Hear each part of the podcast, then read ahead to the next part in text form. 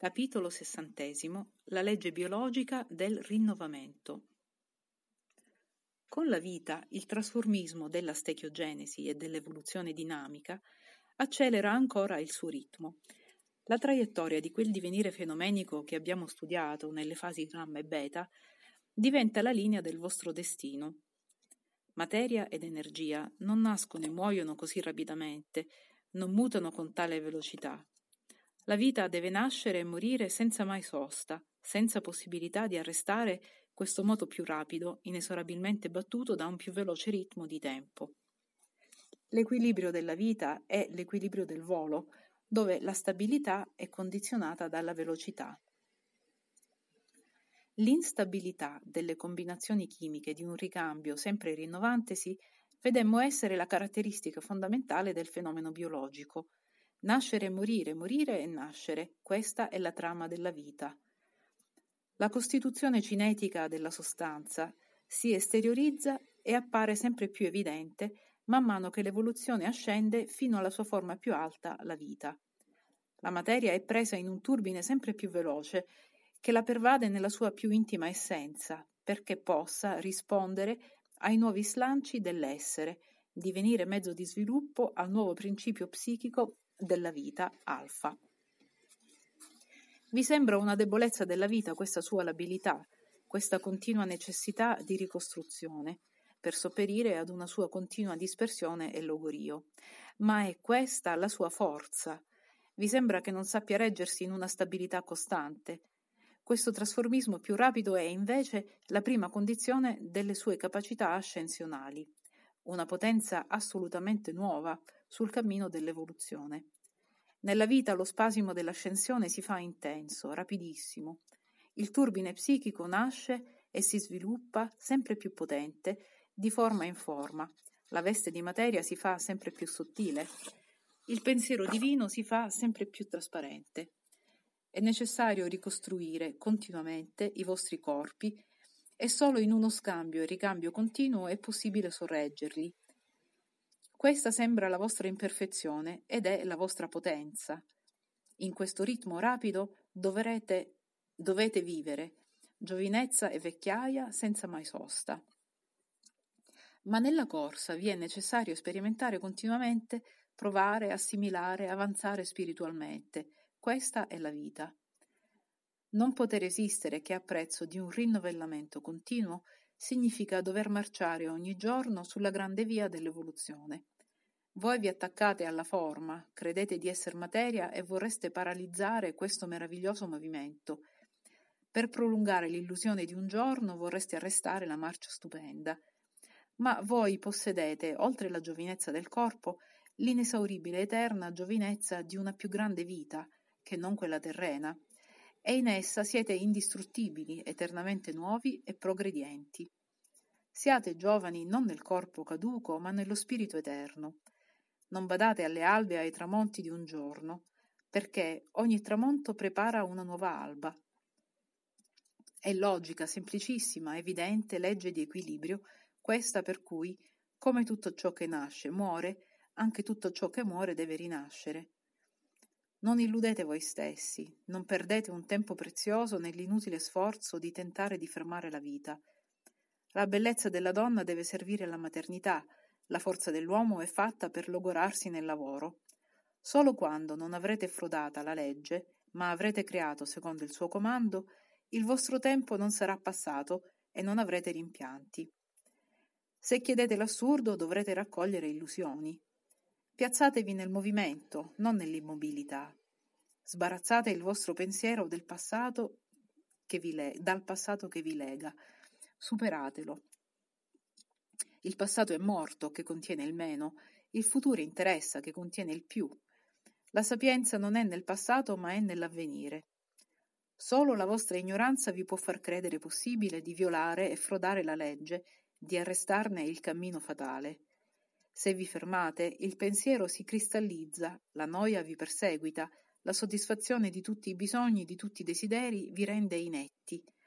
Ozio significa morte per inanizione. Il riposo non è bello che come sosta, che come conseguenza di un precedente lavoro è condizione di uno nuovo. La necessità di evolvere, imposta dalla legge, è espressa nel più profondo istinto della vostra anima, l'insaziabilità. L'insoddisfazione che è in fondo ad ogni vostra realizzazione, ogni desiderio appagato che non fa che farvi affacciare verso un più vasto orizzonte, lo scontento che vi tormenta appena vi fermate, la sconfinata potenza che, di desiderare insita nel vostro animo, vi dicono che siete fatti per camminare. Ciò può essere ansia e illusione, ma è la via del progresso, è la fatica dell'ascensione. La scintilla che guida la vostra vita sente la legge, anche se voi non sapete, e con un suo istinto profondo, indelebile, che mai potrete far tacere, la segue. Ciò non è una condanna, non è gravame di illusioni. Muovetevi secondo la legge, create sostanzialmente e sentirete quale gioia vi inonderà l'anima, quale sottile tristezza lo prende invece quando il vostro tempo viene sprecato. Occasioni perdute, posizioni stazionarie. L'universo ha camminato e voi siete restati fermi nella vostra pigrizia. L'anima lo sente, si rattrista e piange, e allora gridate vanitas vanitatum. Ma vani siete voi, non è vana la vita. Non disperdete le vostre energie, non sostate in margine alla via, non addormentatevi mentre la via, la vita, veglia e cammina. Se ogni giorno voi avrete saputo creare nello spirito e nell'eterno, se ad ogni vostro atto avrete data questa meta più alta e più sostanziale, voi avrete camminato col tempo e di esso non direte non è più, voi avrete rinnovata con la vostra opera la vostra giovinezza e non sarete tristemente invecchiati, allora non direte più della vita vanitas vanitatum. Seguite il lavoro che vi offre il vostro destino e non invidiate chi ozia. Voi umili non invidiate i ricchi e i potenti, poiché essi hanno altri lavori da fare, altri problemi da risolvere, altri pesi da sopportare. Nessuno veramente riposa, non vi è sosta per alcuno sul cammino della vita, ma consideratevi tutti militi dello stesso esercito, affiancati in diversi lavori, coordinati allo stesso scopo. Non invidiate quanti l'apparenza vi dipinge felici. La vera gioia non si usurpa, non si eredita. Ciò che non si è guadagnato non dà soddisfazione, non si apprezza e si sperpera. L'anima vuole la sua gioia, sua proprietà, frutto del suo lavoro. Solo ciò apprezza, di solo questo gode. I vantaggi gratuiti non danno soddisfazione. La legge distribuisce gioia e dolori al di sopra delle vostre ripartizioni umane e con giustizia profonda. Come potreste essere felici se la vostra vita fosse più sostanziale? Perché accumulare con ogni mezzo quando si deve tutto lasciare? Ma considerate piuttosto la vita come una palestra di addestramento, dove siete per temprare le vostre forze, per provare le vostre capacità, per imparare nuove vie, per approfondire la vostra coscienza. Siete al mondo non per costruire sulla sabbia, ma per fabbricare voi stessi. Non inseguite l'assurdo di voler legare definitivamente a voi una materia instabile e caduca. Il ricambio a cui la vita la sottopone non le fa reggere l'impronta un istante. Sfatate il miraggio delle forme. Ciò che esiste, che resta, che sopravvive al rinnovamento continuo dei mezzi e che veramente importa siete voi, è la vostra personalità spirituale. Non fate del mondo un fine, mentre esso non è che un mezzo. Non, capo, non capovolgete le posizioni, le funzioni, non trasformatevi da padroni in servi. Camminate, lasciate, lanciatevi nella grande corrente. La vita è fatta per correre e per avanzare. Triste è il rimpianto del tempo perduto dormendo, del tempo che nulla ha dato di progresso, che vi ha lasciati indietro, stazionari. Triste è il pianto dell'anima che si vede delusa nel suo più grande bisogno, in cui la legge parla e si esprime. Avanzate se non volete che la corrente vi sorpassi e vi abbandoni. Siate insaziabili, come Dio vi volle, nel lavorare sostanzialmente, nel creare nel bene, nell'eternità. Come potete essere così bambini da credere che in un universo così perfetto la felicità possa usurparsi per vie traverse con mezzi ingiusti? Ma lavorate, procuratevi le vostre gioie, guadagnatele col vostro lavoro.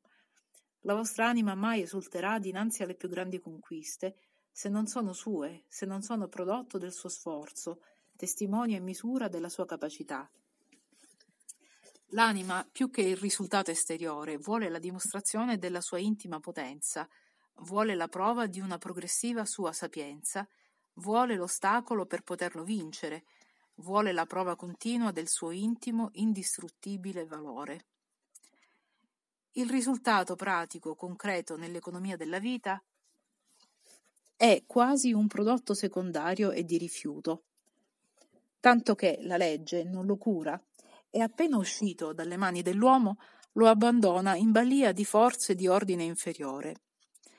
Quale lacrimevole vista questo vostro continuo sforzo inutile per realizzare voi stessi in un mondo ingrato e ribelle, per alitare nella materia il soffio della vostra anima eterna. Quale tragico spettacolo questo inconciliabile contrasto tra la volontà e i mezzi, tra il pensiero e la sua realizzazione. Per questa inadeguata rispondenza, per questa insanabile impotenza della materia, le anime più grandi si abbattono spesso esauste ai piedi dei loro ideali, alti come roccia la cui cima risplenda fuori dalla terra. Terra mobile e vana, che raccoglie il crollo di tutte le vostre umane grandezze. Ma come potete ancora insistere nel gioco doloroso o potete tr- tristemente concludere di essere nati solo per raccogliere illusioni? Concepite la vita non più alla superficie, ma nella sua realtà più profonda, e svanirà l'apparente condanna, costruite nello spirito che mantiene eternamente le impronte e le vostre aspirazioni troveranno eterna espressione. Questo più rapido ritmo della vita di cui vedemmo l'essenza e le origini nello studio di moti vorticosi si manifesta nelle forme organiche con un ricambio chimico continuo. Come la vita psichica è un veicolo in marcia che avanza di svolta in svolta, di stazione in stazione, senza possibilità di fermarsi, così la vita organica è un continuo rinnovamento. Il materiale di cui essa è costituita è una corrente. Quel materiale è pur sempre lo stesso nel suo insieme e si muove circolando da organismo in organismo. La vita è fatta di unità comunicanti legate in indissolubile vincolo da continui scambi del materiale costituente. Come un fiume in cui sempre mutano le acque, così l'essere mantiene nel mutarsi degli elementi costitutivi la sua individualità. La logica vi indica la presenza di un principio superiore e diverso dalle singole parti componenti, perché lo stesso materiale è diversamente plasmato, individuato in diverse forme specifiche, secondo la natura dell'essere che se ne appropria. L'organismo superiore è una vera società di cellule con funzioni distinte, ma vi è una coordinazione delle funzioni delle singole unità minori di fronte a quelle delle maggiori. Vi è una subordinazione dell'interesse individuale a quello collettivo. Gli organismi superiori sono vere società simili alla società umana, in cui vi è un potere centrale direttivo. Le unità componenti nascono e muoiono di una loro vita minore, compresa nell'ambito della vita maggiore. Il solo fatto che essa rimane costante dimostra l'esistenza in voi di una individualità superiore e indipendente. Vedete come alla vita e allo sviluppo di questa sia subordinato tutto il trasformismo dei materiali presi nel circolo della vita, come alla vita maggiore siano offerte in olocausto, come ad un interesse superiore, tutte le vite minori che la attraversano e che in essa si sostengono. Continue nascite e morti minori, coordinate in un organismo che a sua volta nasce, muore e si coordina in organismi collettivi più vasti, che alla loro volta nascono e muoiono, siano specie animali o famiglie, popoli, civiltà, umanità. La vita si organizza coordinando le sue unità secondo il principio delle unità collettive. Benché la sostanza vivente muoia continuamente, la vita non si spegne mai.